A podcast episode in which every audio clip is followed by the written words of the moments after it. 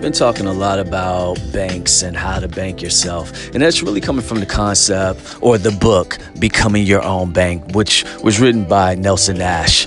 And when Nelson Nash wrote this book, he was really focusing on his family and being able to have money for his family as they go and bank themselves and focus really on the policy of that that insurance policy and how to get the dividends from it and the earnings to reinvest into a business or into a family trust or back into dividends.